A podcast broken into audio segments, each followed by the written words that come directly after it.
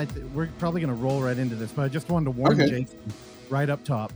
This is episode 400, Yes. so we're expecting a lot out of you. Holy shit, 400? this is our All right. 400th, dude. Seven years. Seven. You are the culmination of seven years of hard work, Jason. Wow. Well, congrats, guys. That's amazing. That is a, quite a feat. Like, how many, out, like, how long is like an episode? Well, what a what a simple question that does not have a simple answer. Well, we so we used to run like three hour episodes, then we broke it up into two episodes a week. So every episode's around an hour and a half, roughly. Cool. So it could be almost a thousand hours. Oh, Unfortunately, God. yeah, wow. There might be a good half hour in there too. yeah. I'd like to think we've gotten better, but yeah. It's it's more confusing than impressive that Yeah. we've done 400. but hey, Wow. um, you know, early on, uh, our goal was going to be, my goal was going to be talking. I man, I love like Criterion and highbrow film, but I also fucking hate them and I hate talking about them because I think a lot of smarter people have done it before me. So I've always kind of like waited around in uh like indie horror and like genre film, and a large part of that is uh, because of you. And I remember back when, oh God, House of the Devil came out, and everybody was you like, know that's not Jason. Right? I know, but okay. but I remember everybody saying horror's back. Yeah. And I just remember being kind of confused. Like I was finding like Bergman and stuff at the time, and I'm like, I don't know. I mean, it was cool, but Floating in a sea of Bergman. but I remember when Hobo with the Shotgun came out. Then then it clicked for me. And I remember boring people to death about like the the way that the lighting helped the narrative and it set emotional tones and cues and people just like did not care. And I could never like, I never understood why. And I'm I'm really looking forward to talking to you and figuring out this enigma together. And also, uh, uh, I promise we'll promote your new film too. oh, yeah, that'd be great. Um, it's funny. They're not the only ones that gave me a hard time. When I tried to go to like a film school kind of like university once, and I only made it like a half a term. Um, and uh, I was experimenting with like colored gels and stuff, and like I was filming this like this like short film, and the teacher got so mad at me for like having unmotivated uh, color because I was just like I was doing it like a creep show thing I, in my mind. And so I'm just like I was telling him it's like it's like a comic book. I'm, I'm it like a comic book, and he he couldn't get that into his head. And gosh, he gave me a, a hard time about it. And so I think it kind of always stuck with me in a way that I was like, I'm going to prove this guy wrong, and like I just embraced it. Unmotivated color is what I got out of that story. yeah, I- That's a good description of me. I don't Yeah. understand why though. Like I like I see the problem I always have is that Clark over here, he's got like medium highbrow taste. And our engineer who probably won't pop up at all. But you know, I like to play in the mud. I know you do. Yeah. And, uh, our engineer Randy, who blacked his screen out, he doesn't like to play in the mud. He does and he he mostly sticks to Criterion and Michael Bay and Truffaut, and uh, he doesn't get it. He really enjoyed Jackass 4, though. Oh, He had a great time. it's But great. like, okay, he- here's a good segue into your um career. I um I've spent a lot of time trying to convince Randy that YouTube is a worthwhile venture for films film fans. And I'm like, how can you ignore a whole like visual medium? Like people are putting their own work up there. There's like no gatekeepers if you ever thought of Hollywood as being one. And it's like it's the wild west of film. This is where art can bloom. Mhm. And he would just be like, no, it's trash. and I think he's come around a little bit. Randy, you can defend yourself if you want. I Well, only, like- mostly, I only mostly watch podcasts on YouTube, so I, Okay. I haven't explored any YouTube films. Mm. But Well, uh, we've got some suggestions, Randy. We can take care of it. yeah, and you know, um, in your career, Jason, I was actually worried for a little bit when I- I noticed you weren't making features, and then you came out with one of the best things I've ever seen on YouTube when you teamed up with Vice and did the Dark Side of the Ring. So Mhm. I'm I'm curious how you feel about like internet distribution.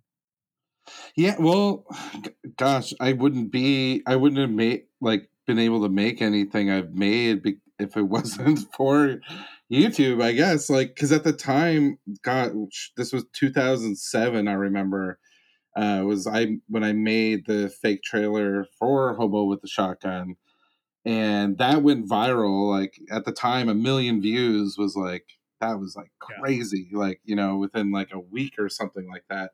And um, and I remember like you know that there wasn't many like um like vloggers on at that time, and there I like I would like reach out to some of them and like tell them I got a movie coming out, and you know it, was it was you know it all started from putting this short on YouTube and and then it was kind of it felt like a smaller like community of people like making like shorts and putting them up on up on YouTube, uh, which makes me sound old or something. But um, I guess uh, I I like for me all my projects I've had to like prove um, to financiers that people want to watch it, and and most of my work has stemmed from making a short film first and expanding it into uh, into a feature.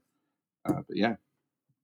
So, do you think it's like a viable option for people now? Like, if oh were... yeah, absolutely. The future is YouTube, definitely. I I think so. Like, um, I think uh, that's just like because other streamers don't allow you to do what like you can do on on YouTube. Like, like you can play with content and like you can like you were saying, it's a great place for just like movie criticism and like um, I you know I spend a lot of time just like watching videos on you know an analysis on filmmakers and, and whatnot, and and YouTube allows you to you know to use like content and create your own content, whereas like any other thing like Netflix or I don't know, any other streaming platform, you can't do anything like that. Like, and you can't upload your stuff to Netflix or and use that audience or anything. So I, I don't know. I just see the future is like YouTube for people who want to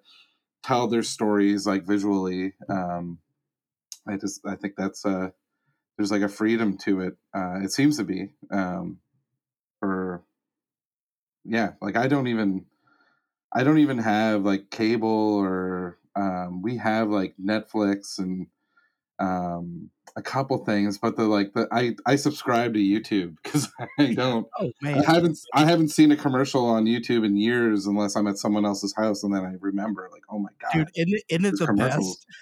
yeah. It's yeah. the best that you've forgotten about YouTube commercials. It's I know things in life.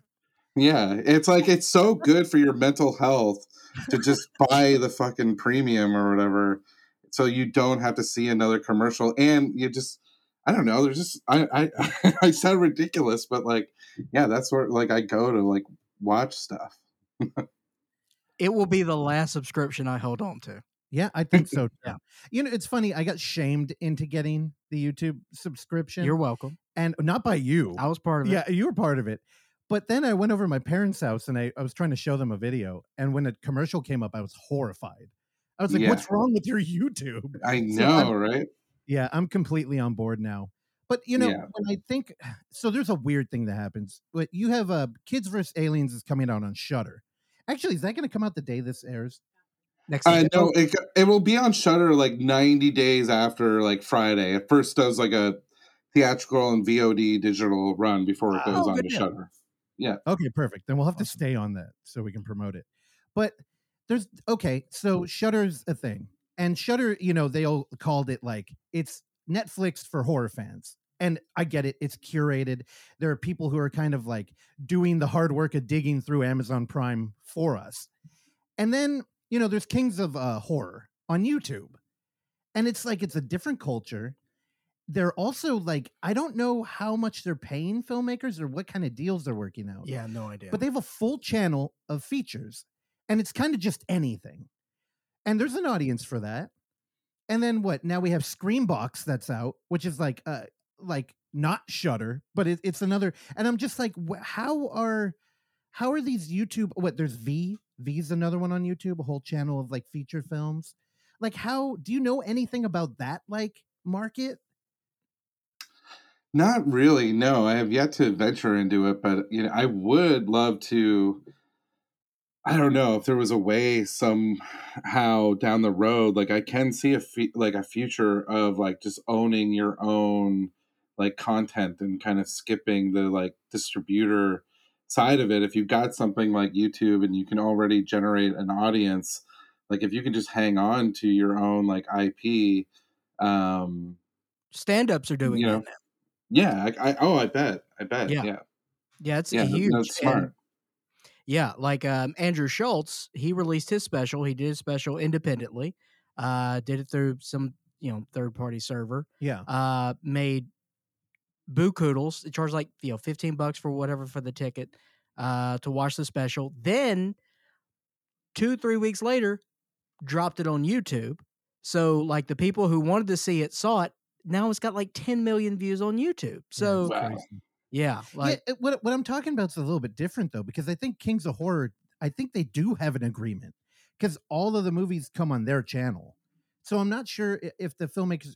Here's the thing, Oh yeah, in regards to that, I have no idea, but yeah, and it's it's weird because clearly you're an industry guy, and um, I got oh God, I did a, a brief interview for an article in um Footage Fiends, which is going to be a found footage horror magazine coming out, and they were talking to me about YouTube content because I always like spew about it, and I'm like honestly I have no idea, so I don't I don't know that bridge. I almost feel like it's like the Walmart horror is getting pulled over there, but I I had big to ask, market. I had to ask you because Dark Side of the Ring is so well produced that I'm like, how is this not bought up by like HBO or something? And it, does Vice actually make uh like a comparable amount of money bringing on a real director like you and making that product?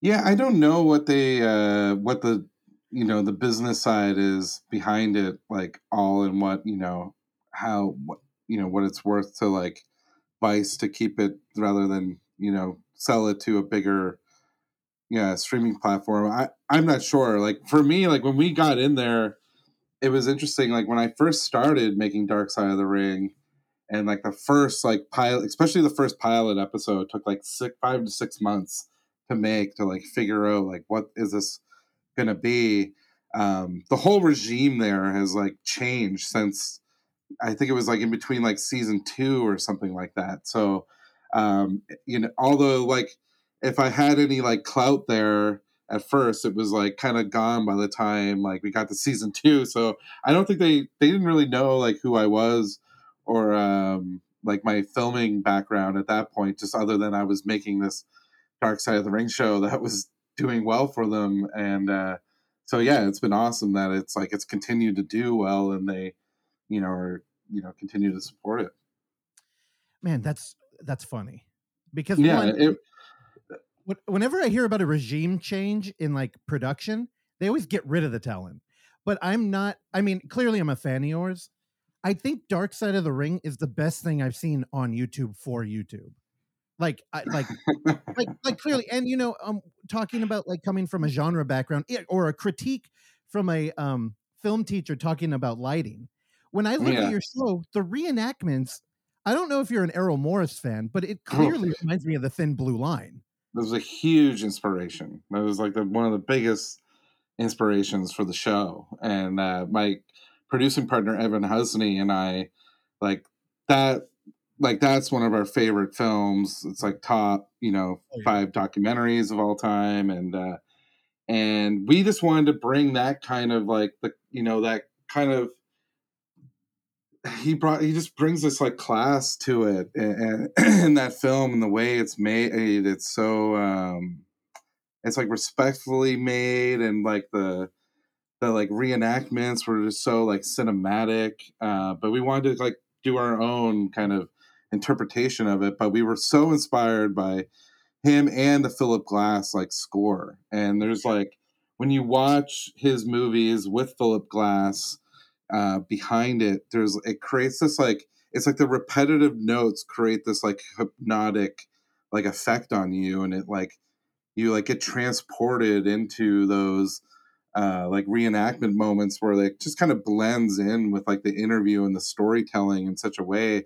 Like we tried to replicate that like with dark side of the ring and I, andrew gordon macpherson our composer we like spoke to him so much and, and, and listened to so much Philip Glass music and took um, that kind of thought behind it and try and try to do the same thing. Like I, I like one of my favorite compliments with the show is that when people watch it, they feel like sometimes they like saw the, you know, the memories in a way, or that the memories like felt real to them, and uh, I think that's really cool. Well, it's like the perfect way to do a talking head documentary, which, you know, whenever you think of a reenactment, it's usually like some hokey lifetime shit. And you're like, it almost like lowers the standard of the product. Yeah. I know I hate them usually. Like it's only Philip or uh, Errol Morris who's done them in such a way that I thought was cool.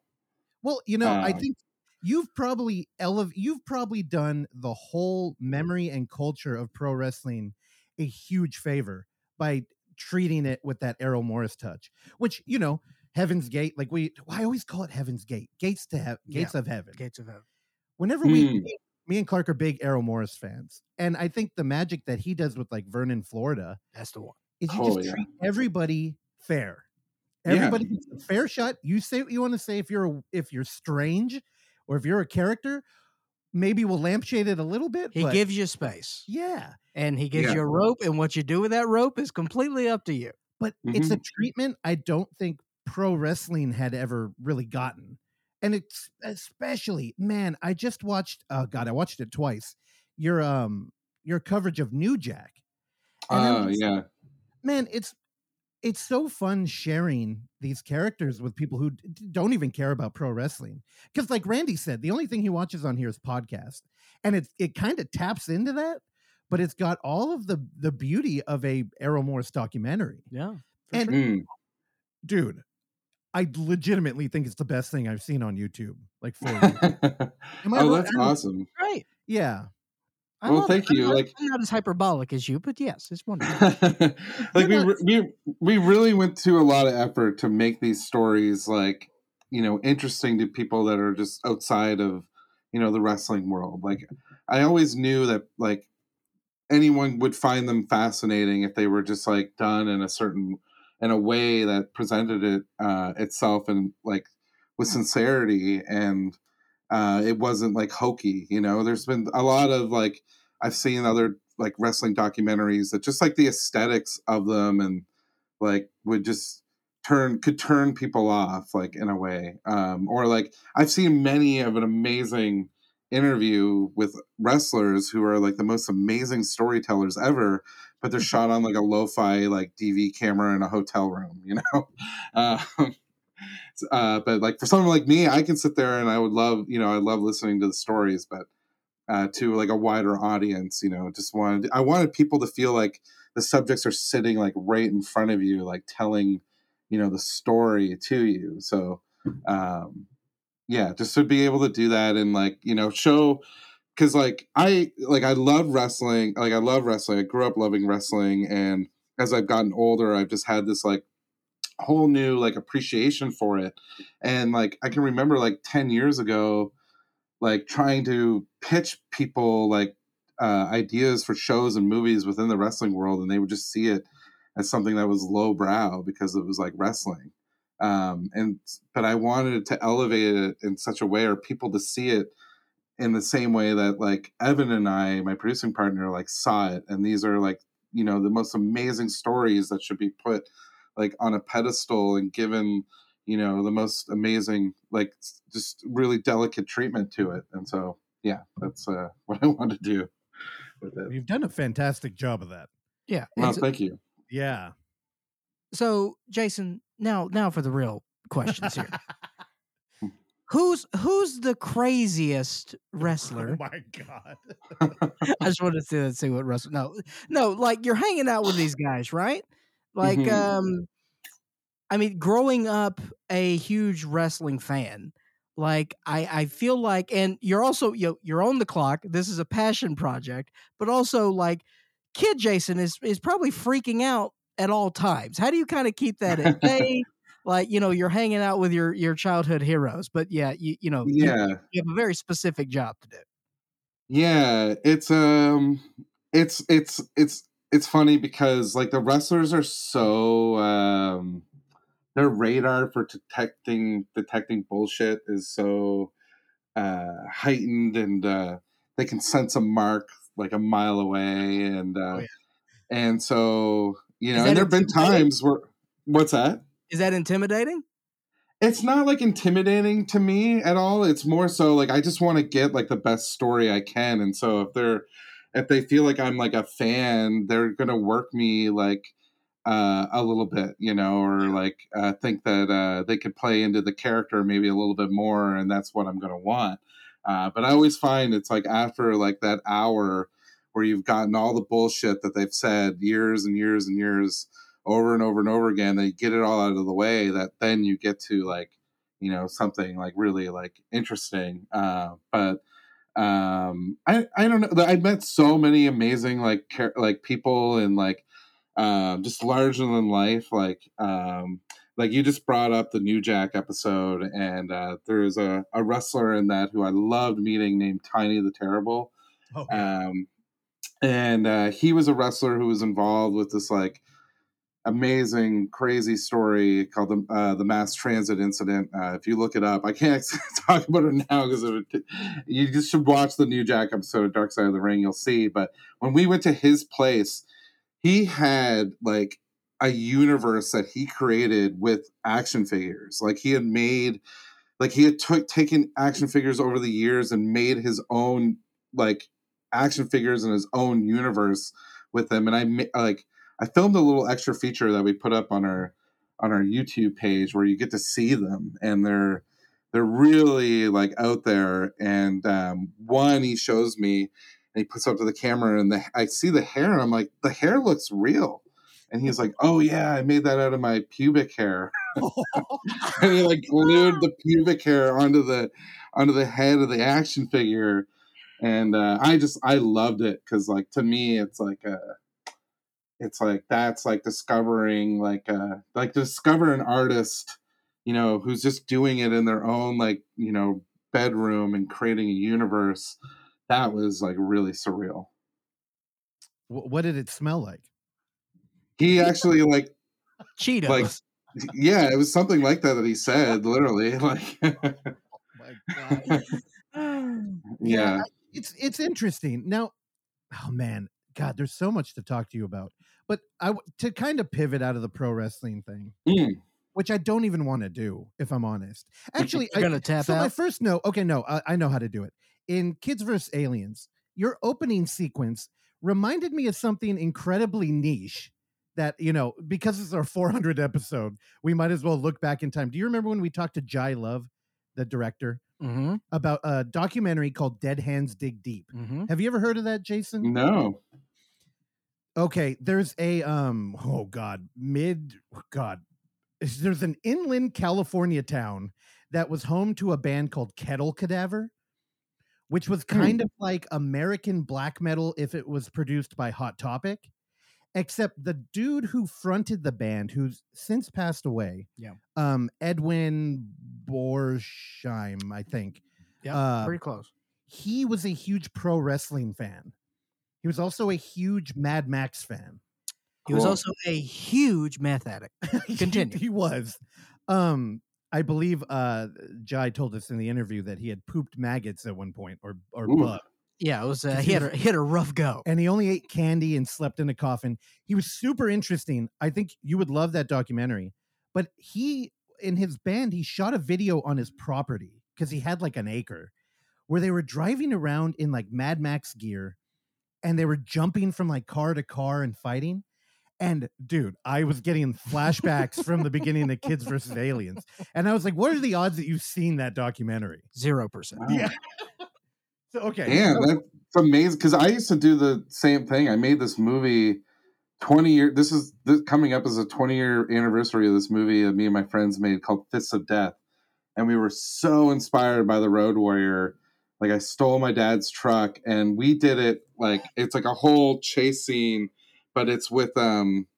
I don't know if you guys know what GT snow racers are. They're like sleds that had like steering wheels on Yeah. them, but it's all like there's like a whole GT snow, like all the bad guys are on sleds, like chasing after this truck. And uh, yeah, we did all these stupid stunts and stuff, just being so inspired by Mad Max and the Road Warrior. Um, Yeah.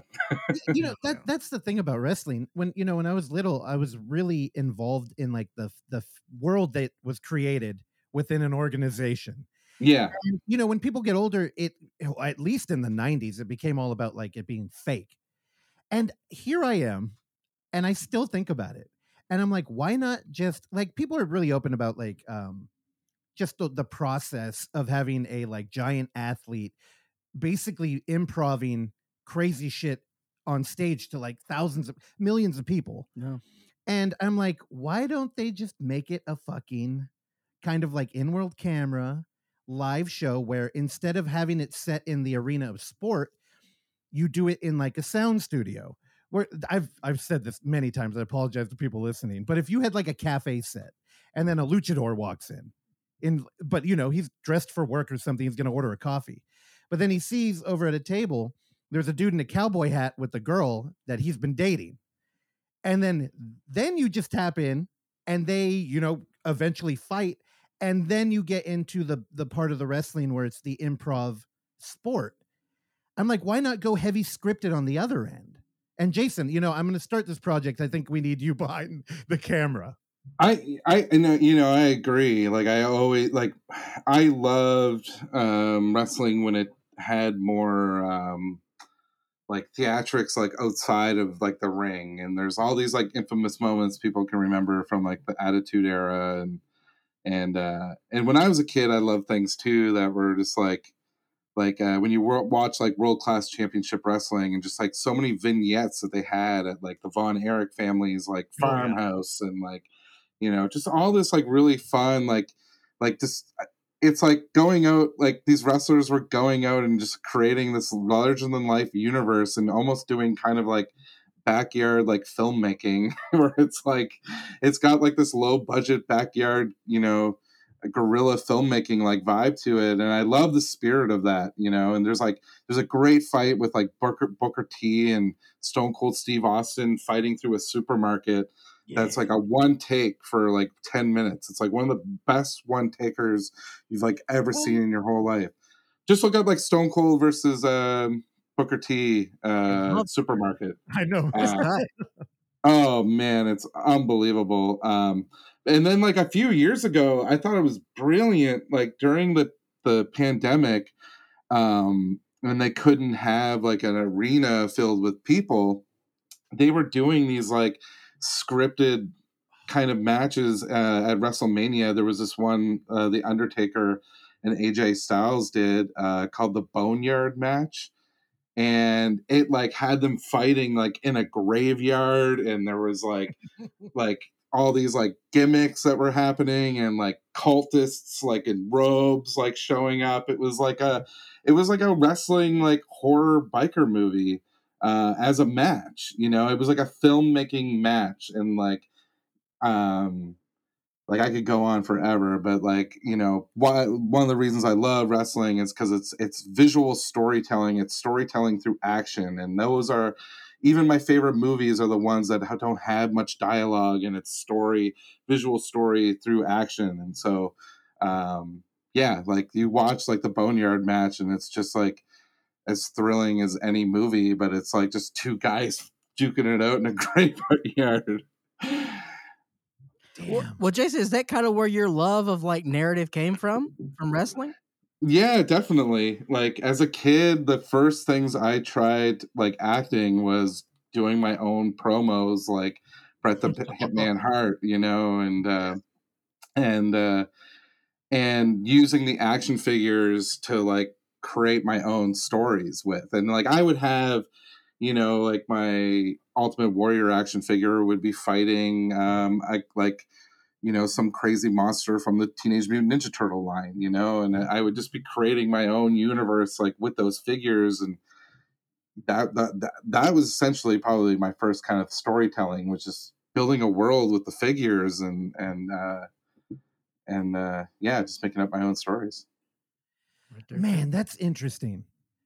I It's funny, it even led its way into the like when I when we came up with the concept for Dark Side of the Ring and the and the and the Errol Morris inspired like reenactments, I like I like sat down and I filmed like an interview with like myself, like just telling the story of the Bruiser the Bruiser Brody story, and I took a action figure of Bruiser Brody and Tony Atlas, and uh, and I put my phone in slow motion and I took a flashlight and just turned off all the lights, and I was just filming like these little moments with the light moving and pushing in on slow motion on my camera and then I cut those into the into this interview with myself, and we use that as like the pitch, to pitch the concept. And at first, Evan was like, "Man, can we just like do this like with the action figures? Like that would be so cheap." you know, but uh, but uh, ultimately, then you know, we just we got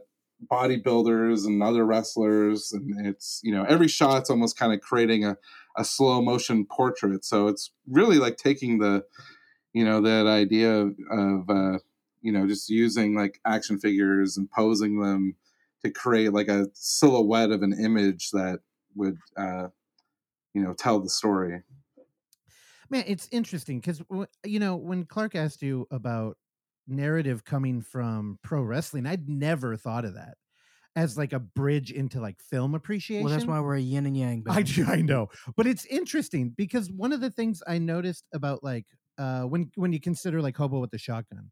Mm. The other film pofa, the other film, what is it? Faux pas. Faux pas. Thank you. That boy. Fupa. Uh, yes, that you use a lot better. is uh, you know, it's like the Italian busy camera, and and it's like, oh, uh, Ra- hey, Randy's in the room. I know, I know. I didn't mean to call him out. Or like you know, you get like a zoom, or it's like a very like the camera's got a lot of movement, and I, I in my head I was just thinking that's a way to it kind of like articulates a melodrama, which I think mm-hmm. also comes from pro wrestling. Oh yeah, because mm-hmm. kids versus uh, kids versus aliens. I'm so curious about your post production on this film. Now, what we, you have a brisk feature here too, right? Where we're looking at 80 minutes. I think it's credits were rolling. 75. Yeah. Jeez. I mean, hey, thank you, Jason. Thank you. I mean, I, I love a quick feature. Oh, baby. Yeah, same but with like the amount of story you're telling in there. I was telling Clark in the hallway because we watched it in different times. I was like, dude, it felt like a two and a half hour movie to me, but it mm-hmm. moves so quickly.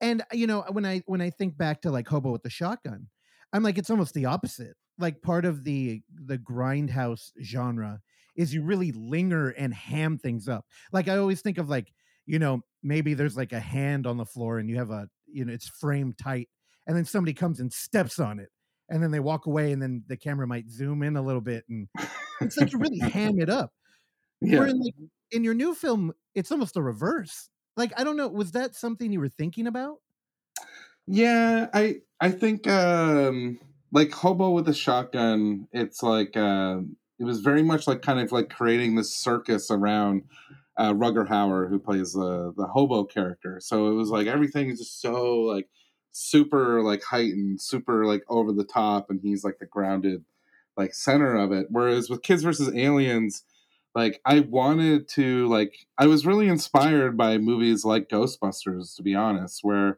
like Ghostbusters now when I watch it as older, like I just I love like how that movie is like shot and there's like these beautiful like frames. But the way that performances are in them are just so loose and like it almost feels like it's improv and so i i was watching it a lot just kind of studying like how they did that because i wanted to do that with the kids in the movie like i wanted them to have like a similar kind of like camaraderie that like the three guys in ghostbusters do but like have that like looseness that that almost makes it feel like like I don't know, and Ghost Ghostbusters does a better job than I do, but like to me, it almost has like a like a, a documentary kind of vibe to it a little bit, and uh, I don't know what that is. If it's like a Canadian kind of thing, or like like all those actors are like you know come from like doing a lot of like improv work, and um, and so they're just like there's this energy, but yet like the frames are like really beautiful like in it. Um, so yeah, I don't know if that answers your question, but uh, let me um okay, let me compare it. So with your film, I actually I, I had to stop it a couple times because I love the like set design. You you have this like very busy palette that's almost like what I love about genre film. Like if we're gonna think about urban fantasy, I like a Mhm. heightened reality. And Yeah. you have you have these very small children and like high school kids throwing a party. And I was just like, holy shit. We just had a white elephant party here. And they way outdid us with the alcohol. It was just loaded. and like the kitchen, the kitchen, uh, there was like a, an island in the middle. And I paused it just to like look at it. Cause dude, oh yeah. for such a quick film, you didn't back out on the set design, like where they have the ring in that barn area. Like I thought everything was like very um, and I know I overuse it, but it's got that like Terry Gilliam heightened. Oh, cool. Yeah, Yeah, yeah, like that. Um, especially like the the like the, the the clubhouse that the kids hang out in. Like it- there was often I remember people saying on set, being like, people would walk on there and uh, well, it was in a, a location. It was an old barn fr- that was built in the 1920s, and um, uh, when they would walk in and see the way we decorated it, people would be like, "This is ridiculous! Like, there's no way kids would ever have something like this," you know. And I thought, like, but that's what makes it cool, because like as a kid, when I would watch things like The Sandlot or Monster Squad or Er- Ernest Scared Stupid, like the the clubhouses and the forts that the kids had were so amazing. Yeah.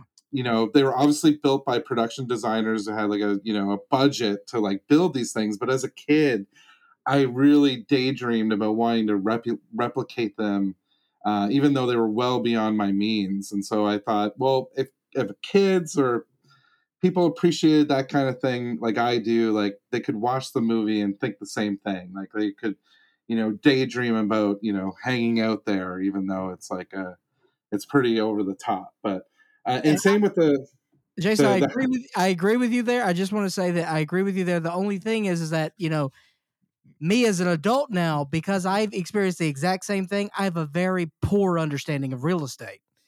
So it's you know that's the thing. It's like you know, I think I think of Boy Meets World all the time. Like you remember their college dorms? They were fucking awesome.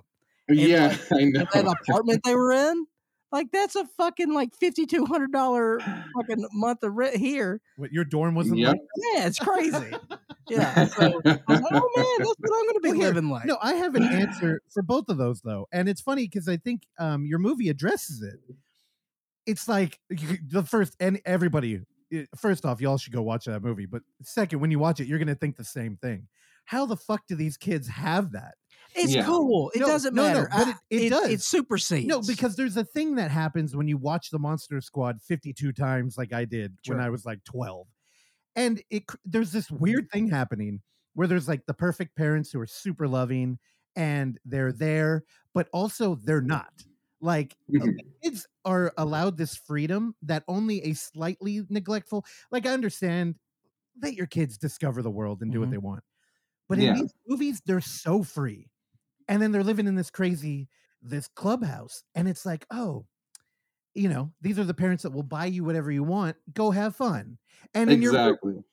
that works out perfectly. It's like, oh, Yeah. her parents got money. Yeah. That's exactly. It's like, and you nailed it with a like Monster Squad reference. It's like when I got older and you see like, oh wow, like the mom had her bags like packed like next to the door, even though it's just like in the background of the shot.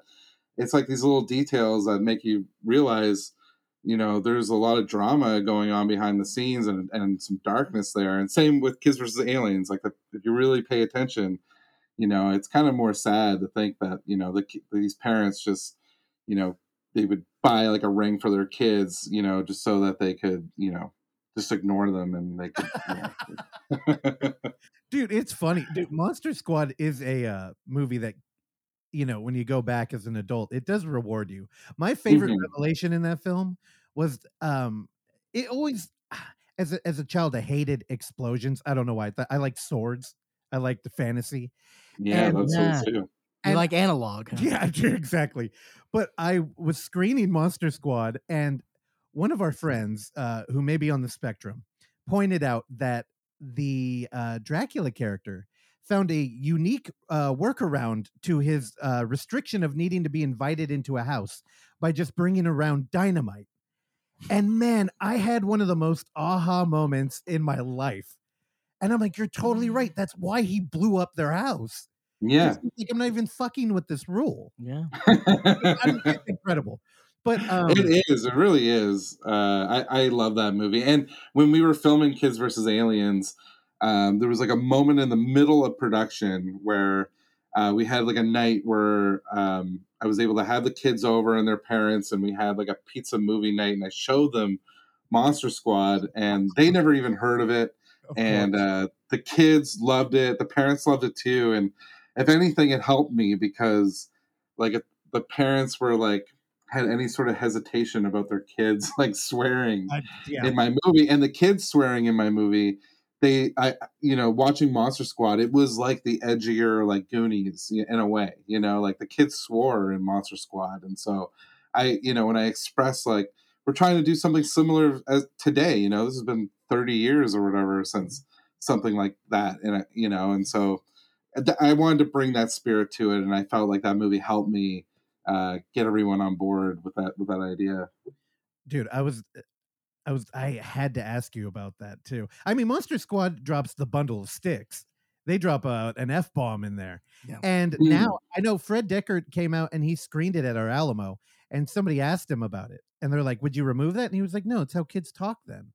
And you know, yeah part of it is, you know, children are pushing boundaries. And the the question I had with your film though is I feel like um we like a lot of the same things. And I've really enjoyed this recent trend of actually using children that's happening. Like with Psycho Goreman. Like let's get the Oh, kids yeah. younger and younger. And that sounds terrible in that context, but I really like Randy, make a weird edit for this. Thank you. no, but then you know we end up having kids in an R movie, and at the end of the day, I have to ask myself, like, well, who who is this for? So, do you think you're making this for like, like millennials like us who are nostalgic for Monster Squad, or like who do you think's gonna like appreciate? it may take a bit but like i made it for like kids of the age of the kids in the movie like they're like 13 you know 15 years old and like i that was you know that was what i was inspired to do and like i felt like this movie is a movie that kids that age could handle in a day like today and they would have a lot of fun with it and um you know i wanted it to move at a pace that would you know excite them and to have music that was pumping like through it and they could bob their head to it and you know see themselves in it and but you know if adults watch it too and they you know are reminded of their childhood like i want that as well you know so uh, but i was really thinking of like you know when i was a kid and like you know i wanted to watch like you know like a horror movie i feel like my movie it's not gonna like it's not to traumatize like any kids and it's not to like there's nothing in it that's to like you know scare them like too much. So i feel it's like you know i don't want to say like kids like you know def- uh defy your parents and, and track this movie down but i kind of am like this i would track this movie down if i was you know a 13 year old 15 year old 15 years old i would uh i would be sneaking into it I don't know. I think the boomers are going to love it. I don't know, dude. Uh, your your character Billy is a lot more hard hitting than Rudy ever was. Billy is like a seasoned villain in this. Oh, it's great. Yeah. Uh, rough. it's, dude no i i mean you had as an audience member i felt like i was tapping out with him where i'm like dude this guy needs to get his come up in I was like, he for real? yeah It's like, slow your roll, dude. damn yeah, yeah. I needed a good heel, right? Like, and so uh, it's funny, like, uh, like the guy, uh, Calem uh, MacDonald, who plays Billy, he's like the nicest soul in the world. And uh, after the movie would play, and he at film festivals, and him being there, people would after screenings like run up to him and be like, "You fucking asshole! Like, I can't believe you do that." And uh, I would be like, "No, no, no! He's like a super nice guy. Like, take it, take it easy on him."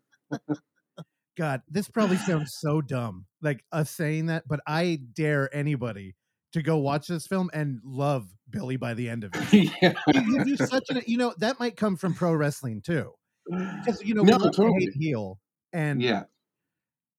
that dude just keeps piling on. yeah, yeah. So what? What wrestler would? be- What heel? What heel would be best described as? as- What Billy would? uh Oh my god, that's a good question. I mean, not the way Um, he said it, but Yeah, no, it's horrible. Thank you for extrapolating.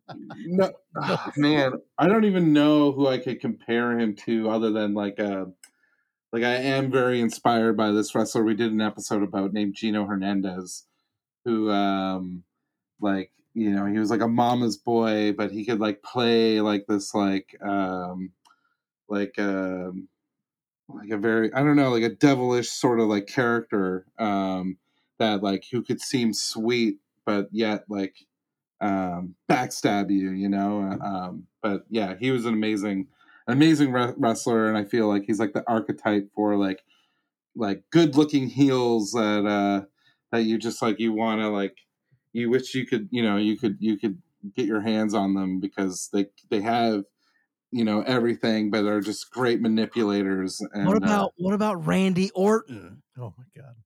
Oh, I, I could I could see it. Uh, it's funny. The, the biggest inspiration on the character was actually the show called Fuckboy Island. Have you ever heard of that show? Oh yeah, Yeah. So like when I was trying to help Calem like get into the mindset of the character, I was like, you gotta watch this show called Fuckboy Island because there's these guys that just like when they're on camera they're like manipulating um like women and playing up this role and gaslighting them.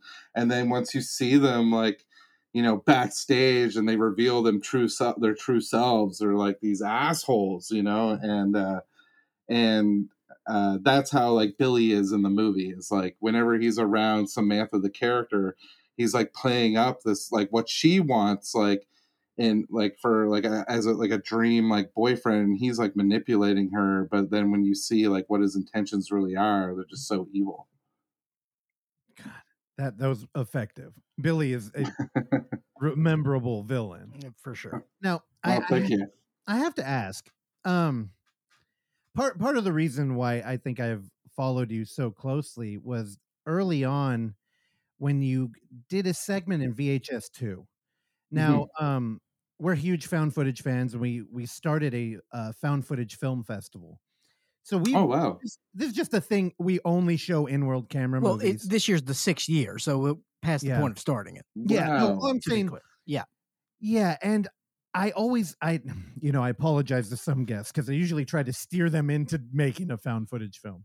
But you've like flirted with it. And I've always wondered if you were gonna do a feature because you did um a very similar short in VHS 2 to Kids versus Aliens. Mhm. And then you did um what your first work with Vice was one more dive, right? Mm, yes one last dive One last dive, yeah.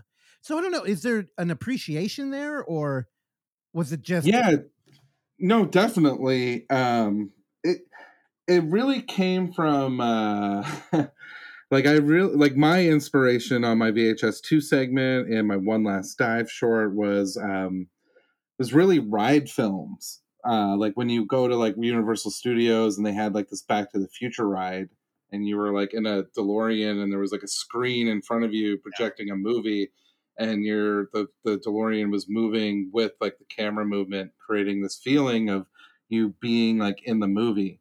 And uh, when I did the short film for Slumber Party Alien Abduction for VHS two, I was really inspired by that and um, uh, Stuart Gordon's uh, Aliens ride film. Uh, like he did a ride film for the Alien movie uh, or Aliens, and it's like you're in the perspective of like the tank like going through like the colony after it gotten taken over um, by aliens. And so with the short i wanted it to be like you're from the perspective of a pet dog during a family getting like abducted by aliens. And it's like you're hanging onto the back of the dog and like you know going through this like haunted house ride and same with the one last dive short it's like being from the perspective of a search and rescue diver and going on this like underwater sort of like haunted house ride in a way and so that's where like that that was like what was really like inspiring me at the time um and and trying to bring that kind of that vibe to like the found footage uh genre I didn't realize that was Stuart Gordon. that did that. Yeah, ride. That's yeah, incredible. it's cool. and and it was Jeffrey Combs in it. I had to look it up. 'cause I Yeah. remember that ride.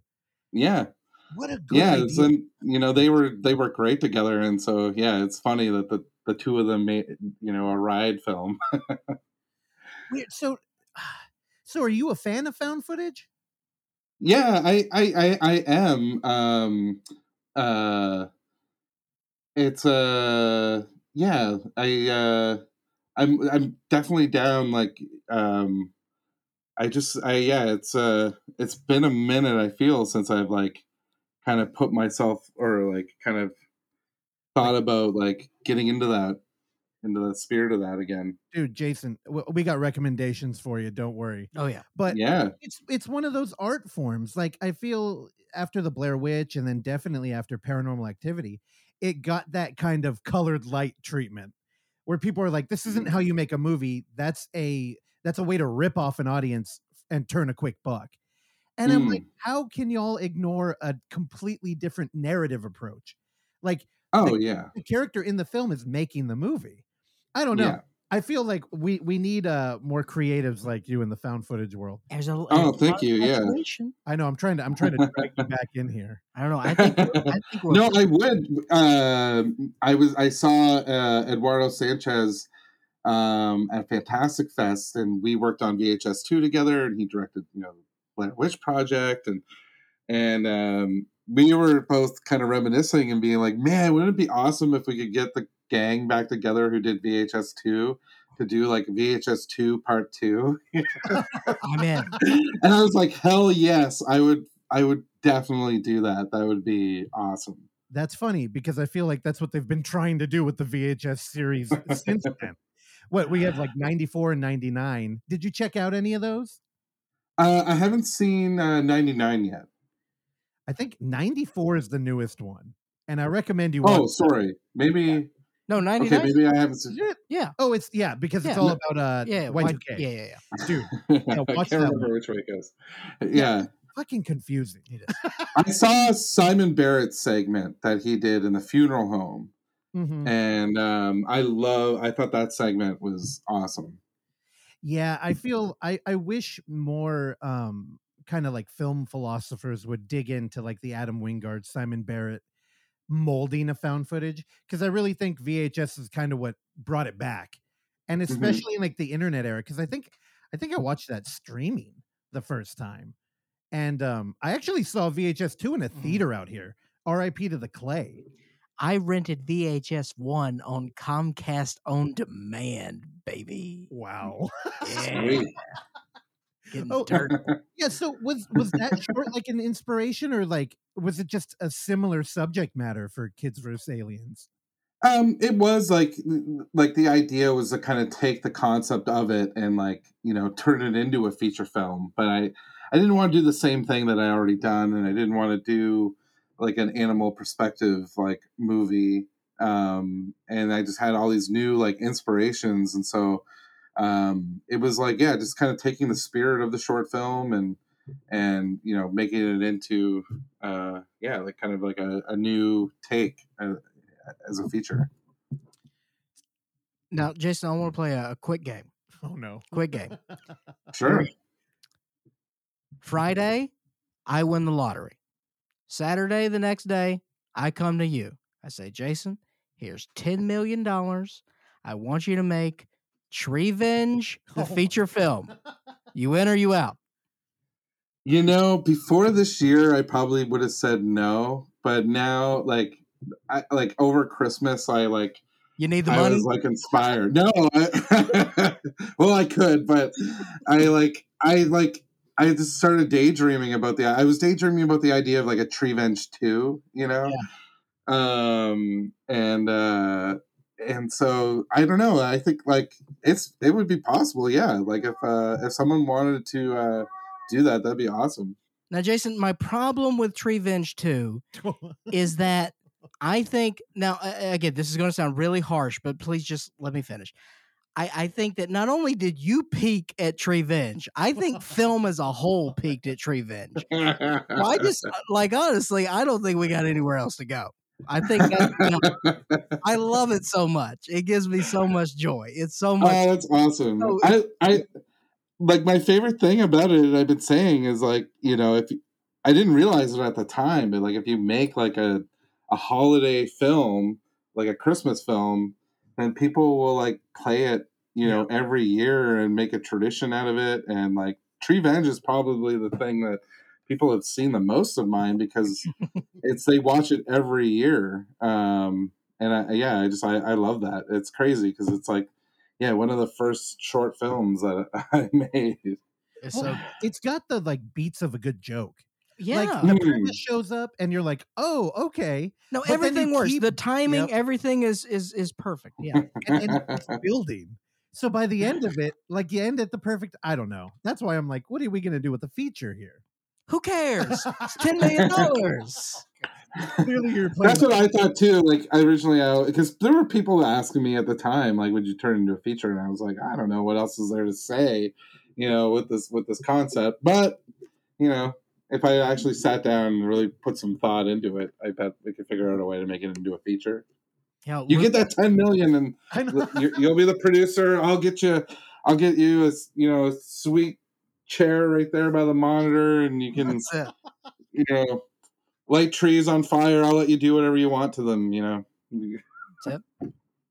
you want to roll. I could see it in your eyes. You're like, I'm waiting for the roll off. I'll take tree murder. You're, yeah, you're one of those. Yeah, people- we'll get you tree murdered for I'll sure. murder.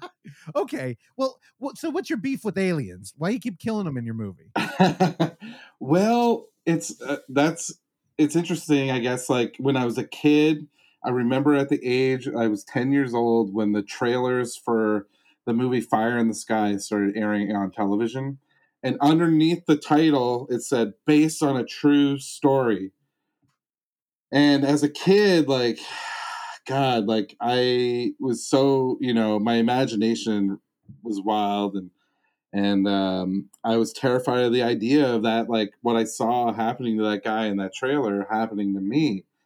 And um, where I'm from in Nova Scotia is like a hotbed for supernatural and paranormal like legends and folklore.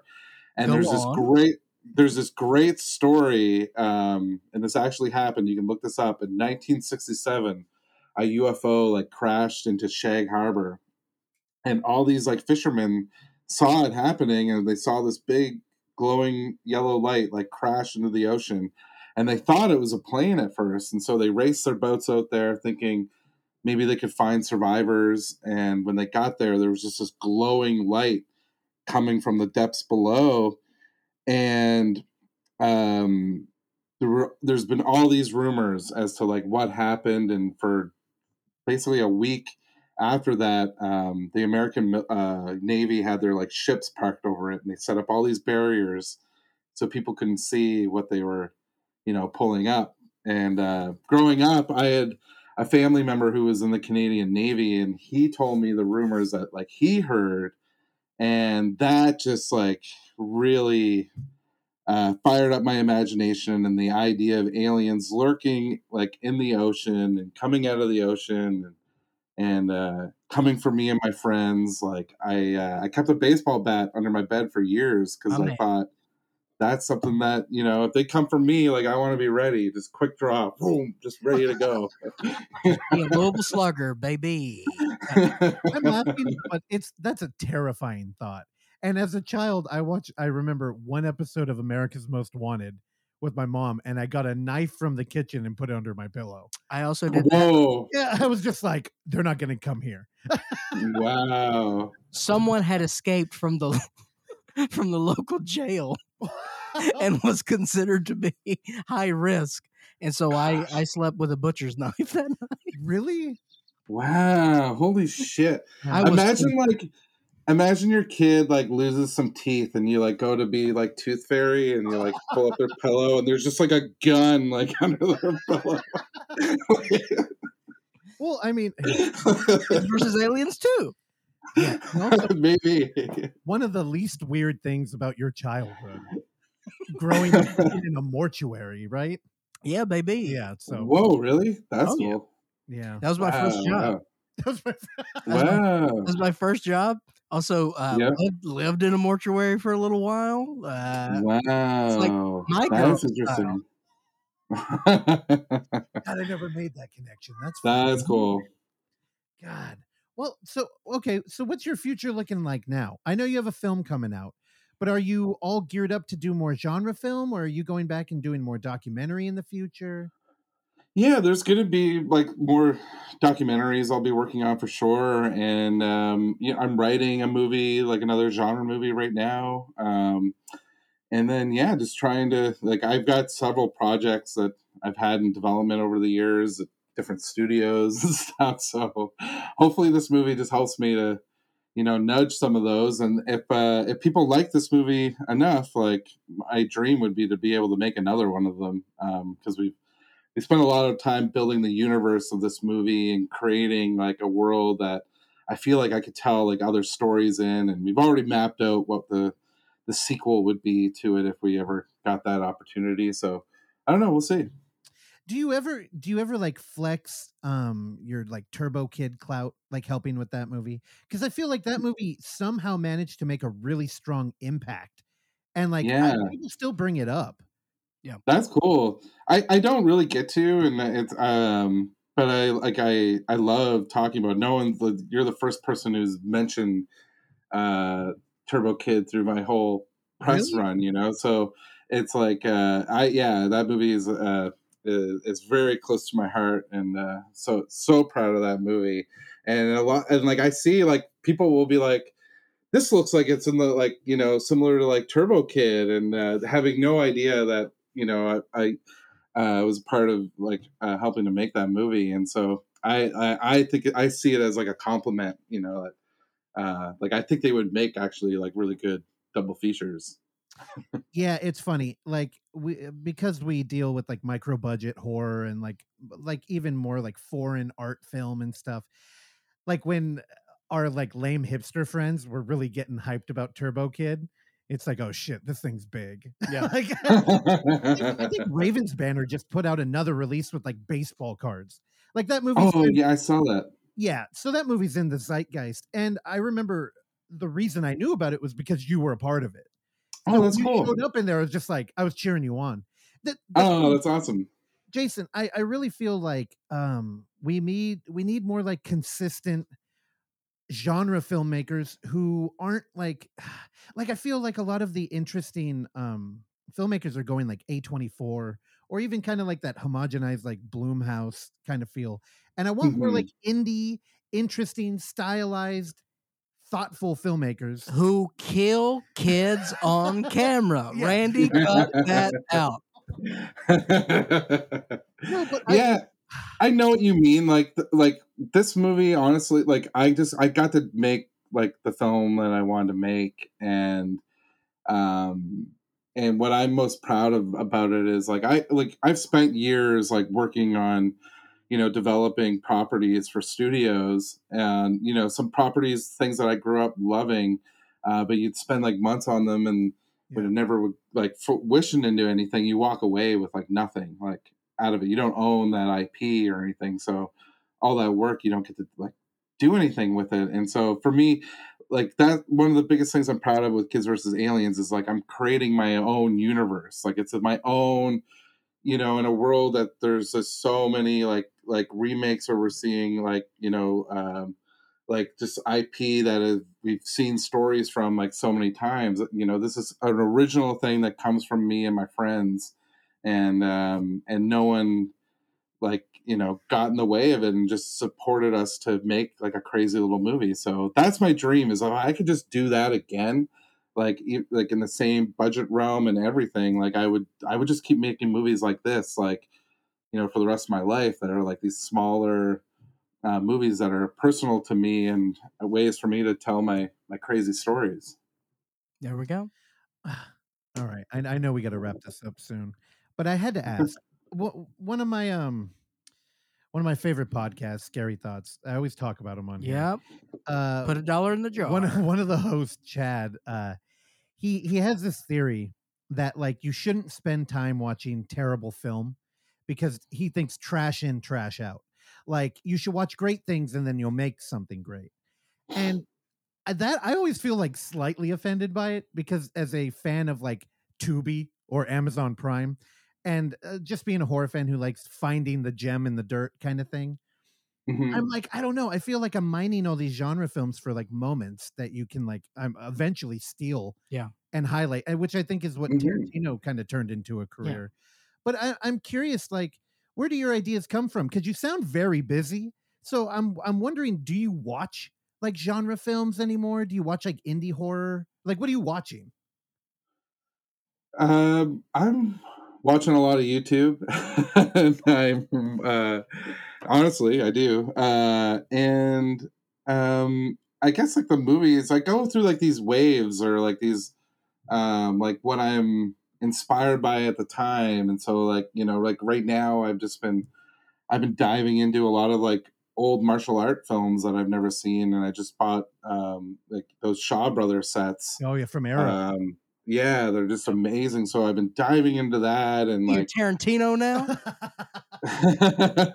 well, no, I did like when Kill Bill came out. Like I had like a like I was very interested in all the films that like inspired that movie. Yeah. Um, but um, now it's just I'm like you know kind of discovering like because of those box sets like uh all these films I've never like seen before. But like now just even you know, like like uh, what I've learned from filmmaking and watching them the now, it's like I I have this appreciation for how they like they uh they filmed everything like in a studio and like the backdrops are all like painted skies and and uh they're like just created like its own like universe you know like for all those movies kind of like fit in a similar way like within like this like i don't know this like one like universe in a way or maybe it's because they're using same production designers to make costumes and backdrops and whatnot uh but uh I've been loving I've been loving those movies, and um, I just saw this movie. Uh, well, I saw it a few months ago, but I can't stop talking about it. Is this movie called uh, "Thrilling Bloody Sword"? And if you were to see it, uh, you would think I like was like super inspired by it to make Kids versus Aliens, but I didn't see it till um, I was like in post on it. But it's kind of a retelling of Snow White and the Seven Dwarfs, uh, but it's like this really crazy rendition of it and the effects are amazing and if you love swords you'll love it because there's like one of the coolest swords i've ever seen in a movie is in it um, uh, but yeah so i don't know i'm just like I, I guess yeah i just like devour whatever i'm like kind of like into at the time and i guess right now i'm just going through kind of like a weird martial arts movie kick Oh yeah. Are you a big theater guy? Do you go out to movies at all? oh yeah yeah definitely yeah so I, I see like a lot of like what's coming out too What'd you Um, What'd you think of Megan? Oh, I actually haven't seen that yet. Oh, Jason, you got to do it. Yeah, I want to see the unrated cut, like because like the cut that's out there now has just been chopped to hell. So I want to I want to see it when it's like it's got the original. Did, did you know about that, Clark? cut to it. No, but uh, let me tell you something. Go go see the mall cut. Go see the He- BG. Here's the It's thing. will, I, I will. It's good. Yeah. um a te- okay here here's the thing i've thought about forever and i almost didn't ask you i used to be on a kick about like how pro wrestling and the slasher subgenre were kind of like uh, related and there's this Mm. weird thing where if you're like a friday the 13th fan you're basically oh, clearly you're rooting jason because he's the only consistent thing here. But you're kind of rooting a heel. You're cheering for him and in every movie he's got that kind of pro wrestling arc where he's like climbing to the top and then he'll he'll lose at the end because they have to. And i mean in Mhm. wrestling they don't always have to but there's something that's like there's this weird i don't know what it is about rooting for somebody you know is going to fail. But like in pro wrestling that happens all the time too but there's Oh al- yeah. there's an element of like abuse there too where like uh, i always think of um part seven where it's like jason versus carrie and i'm like the best part of that movie is watching jason take his like bumps like the the mask Mm. ripping off and everything and i don't know have Yeah. you ever like are you a big slasher guy Yeah, I love slasher films, and um, I know what you mean too. Like, um, and again, like I, I, you know, my favorite slasher films and probably why I like them is because the best ones are like it's such visual storytelling, and you don't need a lot of dialogue to, you know, do, you know, slasher f- film like sequences in a way, and um, but like you know, you look at uh someone like Mankind, you know, who definitely takes inspiration from you know Leatherface and other iconic like horror uh, characters and then you watch uh you know the the match that i always show anyone to kind of if you're getting the crash course into why i love wrestling is the hell in the cell match with mankind and the undertaker Oh, yeah. it's like watching these two monsters these like mythological like monsters you know it's like frankenstein versus dracula or you know it's it's been done before but like or like freddy versus jason but like we're the the the drama in that match between these two monsters and there's no dialogue. It, i'm telling you that match is more dramatic and more thrilling than any movie you've ever seen. Like uh, i've watched people who are not wrestling fans like like screaming at the screen you know during that match. Um it's um it's beautiful. Yeah, it's interesting too because when you think of like a personality like The Rock, you could compare that to slashers too, where like Jason would be like the quiet kind of large physical specimen who's not great on the mic. But then you get like a Freddy who it's like you can't really replace that. like the guy. great Khali. Yeah, like the Great Khali, and then or eh, like the Undertaker. like you Yep. pair up the Undertaker with Paul Bearer so that you get that like equilibrium there. Sure. And ah, man, it's I don't know. There's something there. I should have thought about it more before I brought it up. It's funny that you bring up that match because I instantly think of um what behind uh behind the mat, Beyond the map. beyond the mat. beyond the mat Which yeah is like uh, now that I'm thinking about it, it's the dark side of the ring, but it's like a cinema verte version. Mm, i love that doc Would you Yeah. ever? I- I don't know. Your reenactments are so good. Would you ever do like a cinema verte? Would you be interested in having a camera on the floor? Oh yeah, absolutely. That's like that's what I you know I would love to do, and uh, yeah, I think like uh, if I were to do probably another like documentary outside of Dark Side of the Ring, that's probably like what like that's always what my instinct is to do. Like, and that's what I you know I'm usually gravitated towards doing. So I will definitely yeah I'll definitely be doing stuff like that for sure. And like you know before I I done documentaries for years for uh, Discovery Channel and and National Geographic. As some of my first gigs in the in the business, um, like camera operating and directing, um, and just going out with a camera and just being on the ground and finding the story. Um, that's uh, that's what I that I love doing that. That's like one of my favorite aspects of filmmaking. Yeah, and when you're jaded film fans like we are, you're always chasing that like privilege moment that really is only a product of you know the cinema verte style. Chasing the dragon, dude. But you know, having said that, and on here, whenever one of us talks about a documentary, the first thing is like, "Is it fucking Talking Head?" I never get that Mm. vibe from Dark Side of the Ring. No. Yeah, you really, yeah, yeah. dude. Oh, that's good.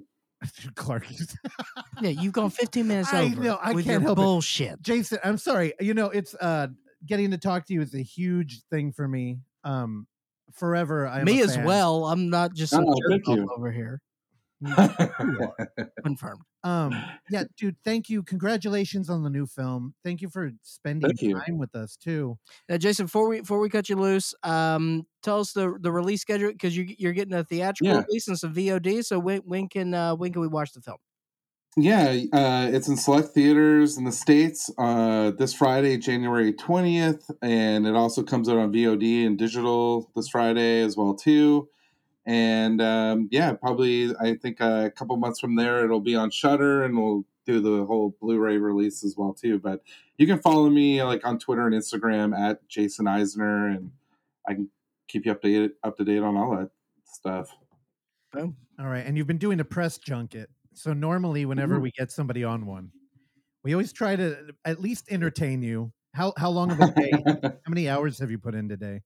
Oh, today not too bad. I had actually I was like most of my press was last week, so this is great. Like I, I this is awesome talking to you guys. Uh, it's just great to kind of like you know, just shoot the shit about a lot of stuff because most of my interviews are like 15 minutes long, and so I'm just like Yeah, and they suck talking, shit. you know, the same points, you know. So this was cool to just you know get to talk about a bunch of stuff. Dude jason you know the only thing we've got going for us is like starting a film fest and we've been doing this long enough that it feels like we've got momentum but like man early on like talking to people for an hour it's like oh god like imposter syndrome i don't know if you felt that clark but i did No, because I, I, it took you six years to realize the, the, you know, make fake it till you make it, i know i get it and now you're there. episode 400 you make it. Yeah, it's great. it's cool that you guys are like so into like found footage movies because it's funny like when i was you know approaching to make this movie i had so many people come up and be like you're not making it like a found footage movie are you you know? And uh because it's got like an it's uh, like it's like wrestling it's got like a stigma towards it that you know if um for some reason it does and uh but like hearing you guys like have a festival and everything like it's inspiring because like I do want to do more uh, found footage stuff. So well dude uh, jason if cool you you guys are into it. um the end of march we're doing a festival out here in the bay area if you want to come out you're always welcome Oh shit, you guys are out there. That's awesome. That's uh, uh my partner's from out there, so we're, we're out there. Uh, that's cool. you're always welcome. If you ever shoot something on a cell phone and you want to show it at on, on a screen, let us know. We'll program it. But the Oh, other that'd be awesome. like, man, it, you know, much like wrestling, for so long it was kind of ignored and kind of put in a corner of like, oh, this is just exploitive or easy. It's like an easy thing to do to make some money, and then the Mm. stories behind the people that make them are just incredible. There's so many weird people out there making found footage movies That's part of the chase, man. one of our favorite uh, dude in Romania, who was, you know, the, when he met the actresses in his film, the for the first time, they were getting off of whatever public transit they took to be in the movie, and he was already filming them. And he had a Whoa. if I'm speaking to you in English, this is the movie. So like to, to try and grab that like verisimilitude to really like blur reality. Yeah. Dude, they go to some crazy lengths out there. Because the first time we see those characters meet on film was the first time they actually met, Yeah. and That- so yeah, What's that called? and Be My Cat. Yeah, Wow, that's great. No, Be My Cat, a film for Anne. a Be My Cat, a film for Anne. Yeah. It's it's about a dude who's obsessed with uh, Anne Hathaway after watching Batman. So he's casting women to be his uh his Catwoman. It's something else, Jason. Whoa, Okay, how Jason- have I not I've heard about this? All right, so Be My Cat, watch that, and then I please. I know the minute you leave here, forget everything we've said. Watch As should. Dead Hands Dig Deep. That's the, Yes, I, I got that up here. I'm gonna watch that. dude. That It's sounds great. cinema verte weirdness out here in California. But yeah, um, I mean it. Hit us up, Unnamed Footage Festival. If you're ever out here, dude, uh, the end of March, we're doing a festival. Actually, Awesome. I, made my screen. I can't even see. Did Randy stop recording? Oh no, he's still going.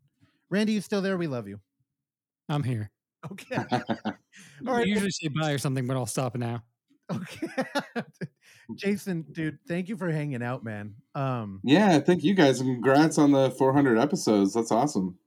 Thank you for listening to this episode of the Overlook Hour. And if you would like to hear more, please subscribe to us on Apple Podcast, Spotify, or whatever your podcatcher of choice is. And while you're there, go ahead and give us a rating and or a review, which is a very easy way for you to support this show uh, that we bring to you every week for years now, free of charge. And as always, you can find us on YouTube at The Overlook Theatre, Instagram at The Overlook Theatre, Facebook at The Overlook Hour, and Twitter at The Overlook Hour. Last but not least, you can send us your emails and tell us how much you like or dislike the show at overlookhour at gmail.com. And if you're nice, maybe we'll uh, read them on the show. I've been your engineer, Randy Stat. Please join me along with Clark, Russell, and Oksana again next time. Bye.